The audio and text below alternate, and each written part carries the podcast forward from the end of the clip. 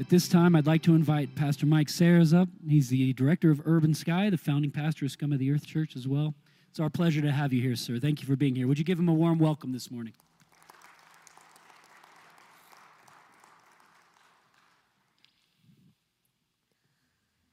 Okay, if I use this microphone stand. Okay. Um, yeah, yeah, yeah. Okay, thanks.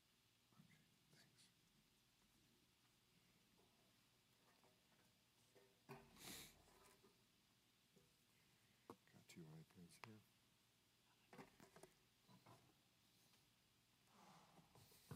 Good morning. It's really great to be back with you all again. Uh, quite an honor, frankly, for me to be asked to come back after you've heard me once. I guess uh, you didn't hate me last time. Let's uh, say a prayer really quick, if you would, with me. Lord Jesus, we love you. We thank you for your forgiveness. I ask that you would bless the exposition of your words this morning, that they would be like seeds that take root in our hearts and find good soil and grow and produce good fruit in our lives and the lives of others. In your name we pray. Amen. A Chinese proverb says that uh, before starting down the road to revenge, you better dig two graves. Obviously, one for yourself and one for the person upon whom you want to take revenge. You don't just forgive for the other person's sake. When we forgive, we forgive for our sakes as well if we want to truly find Christ's peace in our lives, then we must learn to forgive as we have been forgiven by Jesus. I think you've probably all undoubtedly heard the saying that bitterness is the poison you drink, hoping that somebody else is going to die. That's the alternative. There's a story from the Renaissance in Italy that I'd like to share with you. Leonardo da Vinci, just uh, before he commenced work on his painting The Last Supper, I think we've got a slide of that, had a violent argument with a fellow painter. A really bad disagreement. Leonardo was so angry with this fellow artist that he decided to paint that guy's face as the face of Judas in his Last Supper. Now, Judas, if you don't know which one he is, he's the guy with his elbow on the table in the, on the left there. Who knows? Maybe that's why my dad always told me never to keep my elbows on the dinner table. I don't know. So Leonardo finished that face first and then proceeded to paint the others and try to paint the face of Jesus, but he got stuck trying to paint the face of Jesus. And he couldn't figure out why he couldn't quite get the face of Jesus right until he examined his motives for painting the face of Judas with this guy that he hated. I mean, think about it. You're painting the arch villain in the gospel stories. Well, maybe Satan is the arch villain. But you're painting the betrayer as the face of this guy that everybody else knows and whose face is going to go down in succeeding generations as the face of the one who betrayed Jesus. And Leonardo, uh, Leonardo finally came to the realization that until he forgave this fellow painter, he would never be able to paint the face of Jesus. So he finally he blotted out the face of Judas as the face of the guy, proceeded to paint the face of Jesus, the one we come to know and love over the hundreds of years. Because he finally was clear enough to do it. And then painted a face later for Judas. Here's my question Have you had any problems seeing the face of Jesus recently? Have you had difficulty like hearing his voice? Have you had a hard time understanding what he's up to?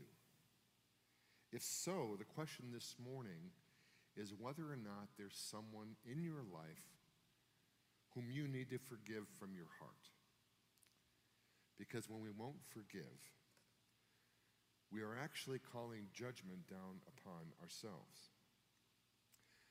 Maybe you need to forgive your mother or your father or some other family member. Maybe it's somebody from work or somebody from the neighborhood. Maybe it's somebody from your past. We are, in fact, judging ourselves every time we say the Lord's Prayer. We are judging ourselves about unforgiveness. And so, what I want to do right now is I want us to pray the prayer in a different translation than we're normally used to praying it. I've chosen the New Living Translation.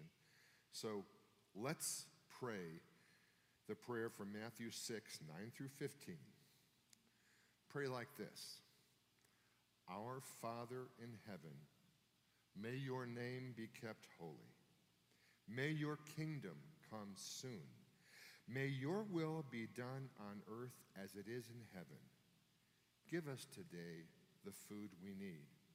And forgive us our sins as we have forgiven those who sin against us. And don't let us yield to temptation, but rescue us from the evil one. And then Jesus goes on to say, If you forgive those who sin against you, your heavenly Father will forgive you. But if you refuse to forgive others, your Father will not forgive your sins. Now, just because we want the testimony of two witnesses, even though those are the words of Jesus, let's go to James. James, I don't know if you realize this, James, most theologians believe, is the younger brother of Jesus. Now, he was the son of Mary and Joseph. Jesus was only the son of Mary, and of course, his heavenly father. But can you imagine for a minute, just think about this, growing up with Jesus as your older brother, the perfect one, the one who did everything right. Can you just see Mary being upset with James, going, James, why are you doing this to us? Can't you be more like Jesus? And I think it would be difficult as a little brother of Jesus, my older brother, the perfect one. It may be one of the reasons that his brothers were some of the later converts after the resurrection to Jesus' divinity. But we know they came to Christ. Jude, actually, the book of Jude, uh, was even his younger brother. But let's hear what James has to say about this. James 2, verses 12 through 13. So, whatever you say or whatever you do, remember that you will be judged by the law that sets you free. There will be no mercy for those who have not shown mercy to others. But if you have been merciful, God will be merciful when he judges you. Now, you might want to say to James, James, wait a minute. Isn't God's forgiveness free? Are you asking us to earn our salvation by forgiving those who harm us? And the answer, of course, is yes, God's forgiveness is free, but it's also devastating. When God's grace comes into our lives, it doesn't leave us the way we were, it changes us. And one of the first changes it makes is to give us the ability to forgive those who harm us. It gives us power to forgive as we have been forgiven. By forgiving others, we are proving that we have accepted the forgiveness of Christ. If we refuse to forgive those who harm us, we're showing that we really haven't accepted God's forgiveness, and thus it is removed from us. When we refuse to forgive, we're allowing the sin that was committed against us to hurt us twice. The first time, when the thing happened, and the second time and thereafter, by keeping us from receiving God's free gift of grace. We need to stop the pain and forgive. Now, I think maybe the best thing I can do is to tell you first what forgiveness is not, so that we can look at what it is a little bit later. Forgiveness is not a feeling. You don't have to feel it, it's an act of your will. If you don't want to forgive somebody, you're going to have to ask God to help you to want to forgive. You're going to have to pray and ask for the desire to forgive because God wants you to forgive. He will give you the power. And if you have not, maybe it's because we haven't asked. So, forgiveness is not a feeling, but an act of your will. Forgiveness is not agreeing with what was done to you. Absolutely not. This is a big stumbling block for a lot of people. They think by forgiving something, they're saying, well, that was okay what he did. It wasn't okay what he did, it wasn't okay what she said. You know that was wrong. Forgiving somebody doesn't change that. Next, forgiveness is not followed by a but. As in, I forgive you, but I will never speak to you. I will never see you. I will never do anything for you for the rest of my life. That's not forgiveness. Forgiveness is not deserved. This is so simple. Nobody deserves to be forgiven. What they did was inexcusable, it was wrong, it was painful, it was perhaps even evil. No one deserves to be forgiven. For, forgiveness is a mercy. You are holding something against them and deciding, I'm going to let it go for free. You didn't earn this. Forgiveness is not reconciliation. Now, reconciliation, when you come back together with somebody in the same manner, even more closely than before, it's proof that forgiveness has finally taken part on both sides and it's come to full maturity. This may take quite some time. If one person has died, then final reconciliation won't be able to happen until the afterlife. Forgiveness is not trust. Forgiveness is a gift, but trust is earned. You steal from me, I can forgive you, but I'm not leaving my wallet where you can get to it easily. I'll keep it in my pocket with the button buttoned.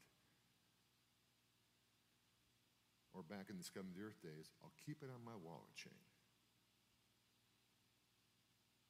Forgiveness is given, but trust is earned. And forgiveness is not understanding why what happened to you happened. I mean, we may never know why God let that happen. Perhaps He'll let us know in heaven. And we just need to be okay with that. I'm sorry.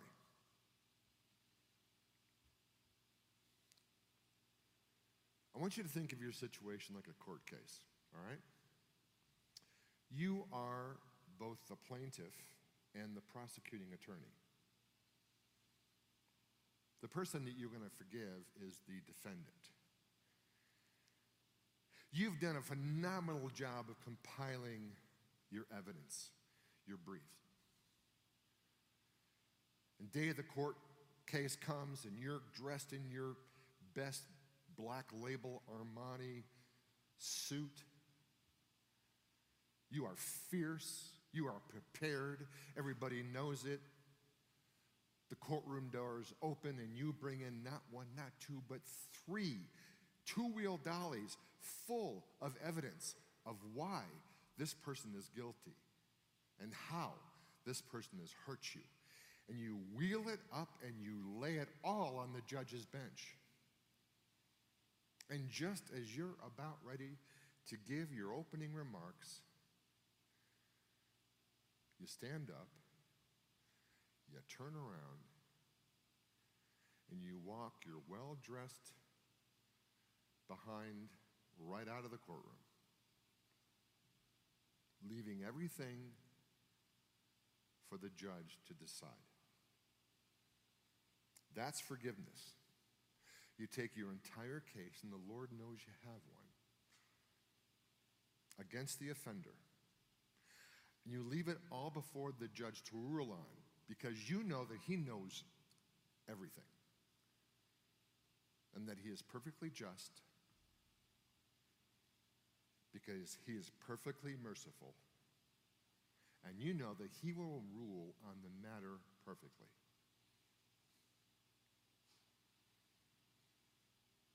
Now, here's the benefit, the kicker. Because you have decided to accept whatever ruling the judge hands down, you are now free to walk out of the courtroom and live your life. You're free. When we forgive our, uh, those who harm us, we cut the chain that links us to them and the hurt. We're free. We're free to go. So, folks, if, if you're struggling at all with unforgiveness today, I beg you to please decide this instant take all your files,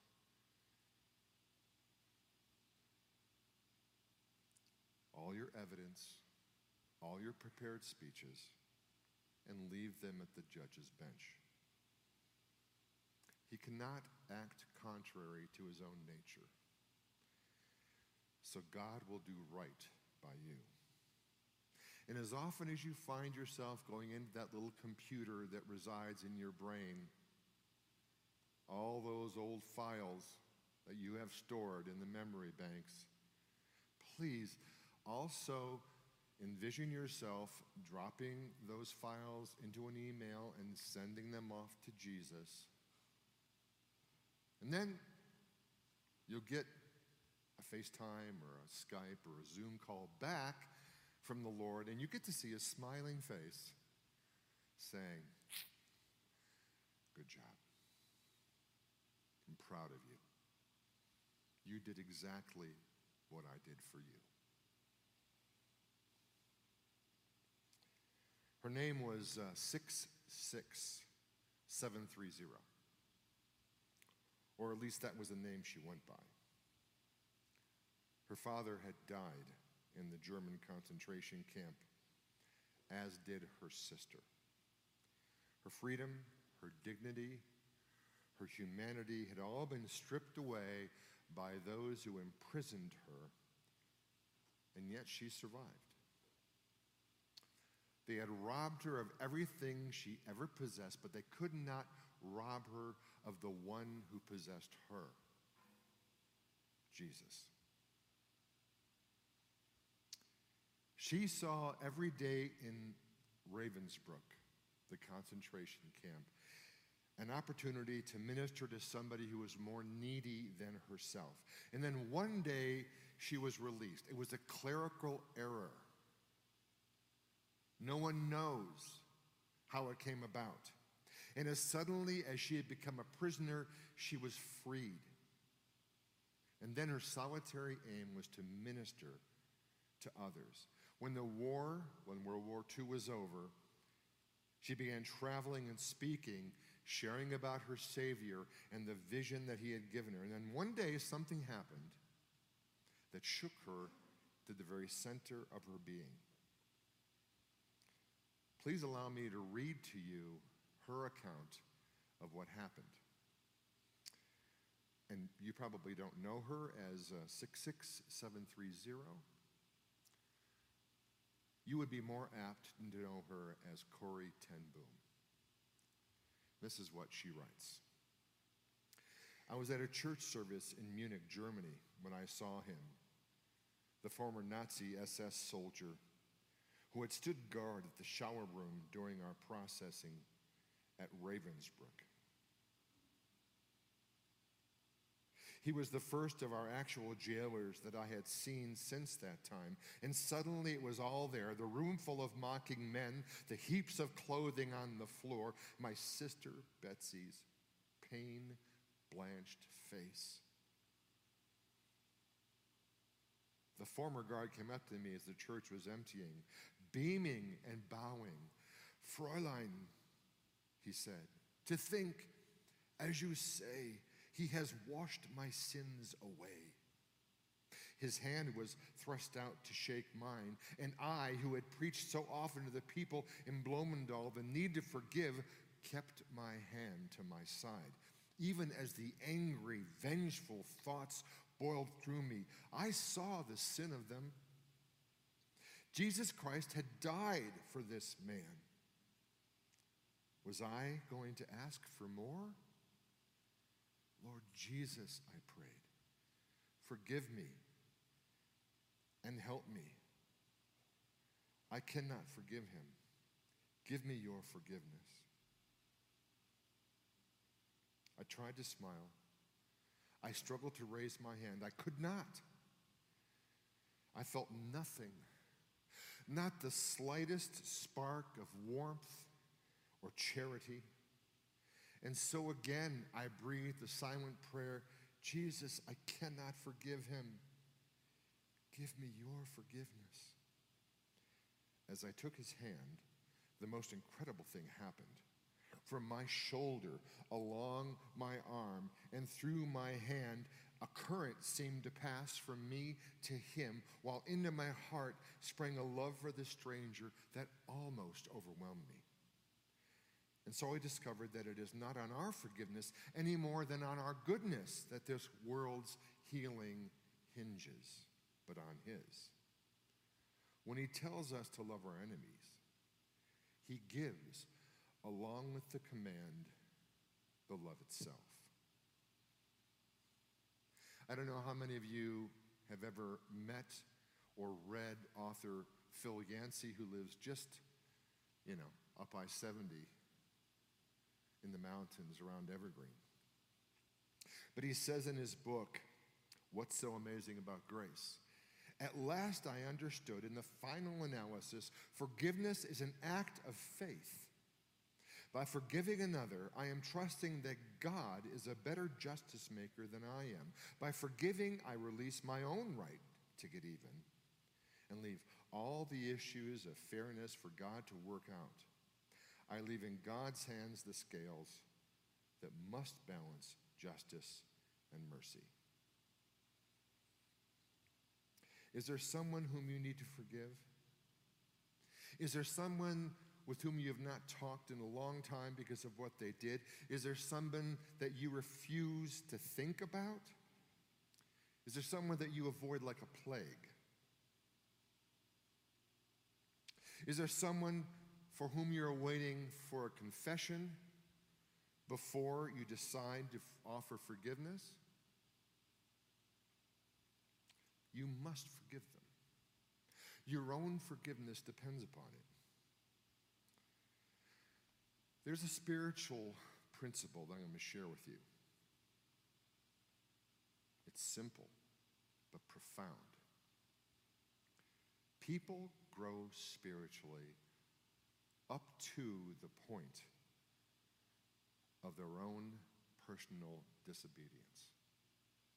People keep growing spiritually up to the point where they refuse to obey the thing that the Holy Spirit is asking them to do.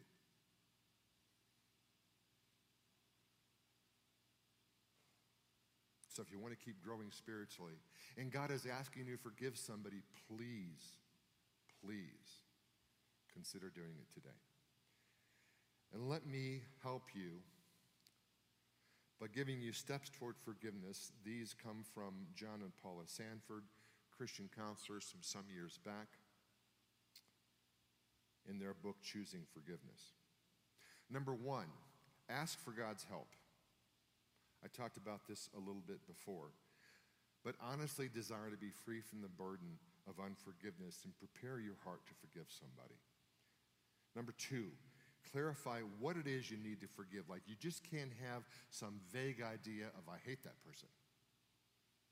You've got to do some meditation before the Lord and ask Him, why do I hate this person? So that you know specifically what it is you need to forgive.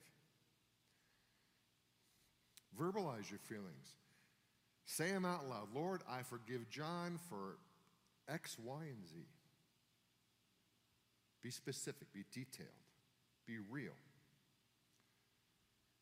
Believe it in prayer and expect the Lord to complete it as you continue.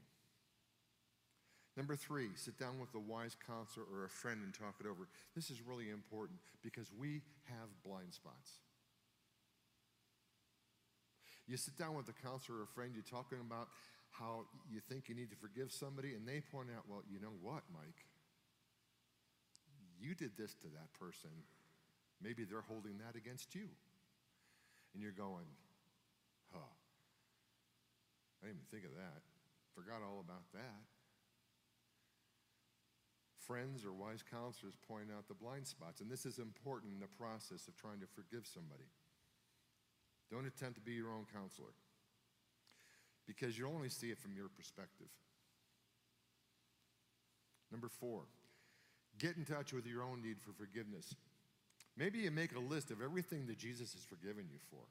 And every time you feel those feelings of unforgiveness come up, you pull out the list and you read it. That'll put you in touch with reality. Number five, finally meet with the person you need to forgive. Now, this is only possible if the person is still alive. If the person has died, you'll have to trust God to work that out. When you meet the person who is still alive, make sure it's someplace where feelings can be shared. Okay, like if you know there's going to be a lot of crying and shouting, then maybe you don't want to meet in a coffee shop. Meet in a park. Go for a walk. Maybe if it's the person across the country, you can go into a private room uh, and then do a Skype call.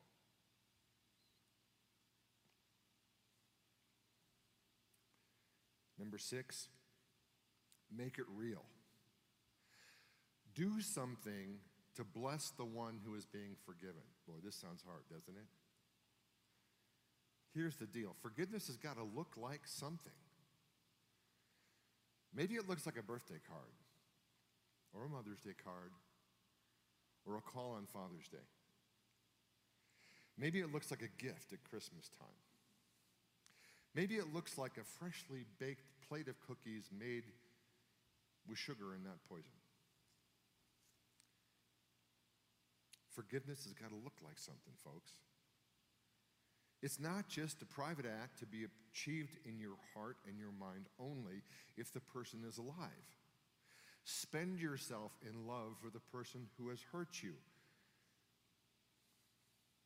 One of the primary purposes for this is to restore love in our hearts for them. Jesus said to bless those who persecute you. Bless those who persecute you. You know why? Because he wants you to love your persecutors, same as him. In fact, sometimes I think the purpose of persecution is to teach us how to love our enemies. Number seven, get ready to do it over and over and over again. You know, sometimes it's like coming to a window that you've already cleaned. You're going, wait a minute, where all these smudges come from in this dirt? I can barely see through it. And you're going, I got to clean the window again. That's what forgiveness is like. I'm going to close with a story of the preaching team. Three other pastors and I have met for like 25 years, I don't know, a long time. Les Avery, Steve Garcia, who's spoken here before, and Jim Emig, all pastors. And um, this happened in the context of one of those lunches, two to three hour lunches. Something had happened in my family. A young man had hurt, in my opinion, one of my daughters in a very deep way. In my eyes, kind of destroyed her life to an extent. And I hated this kid. He wasn't a kid, he was a grown man. I hated him. It made me nauseous to look at him. And I don't mean um, this is not a metaphor, I mean my stomach would be upset. I would feel like I was going to vomit when I saw him and her together.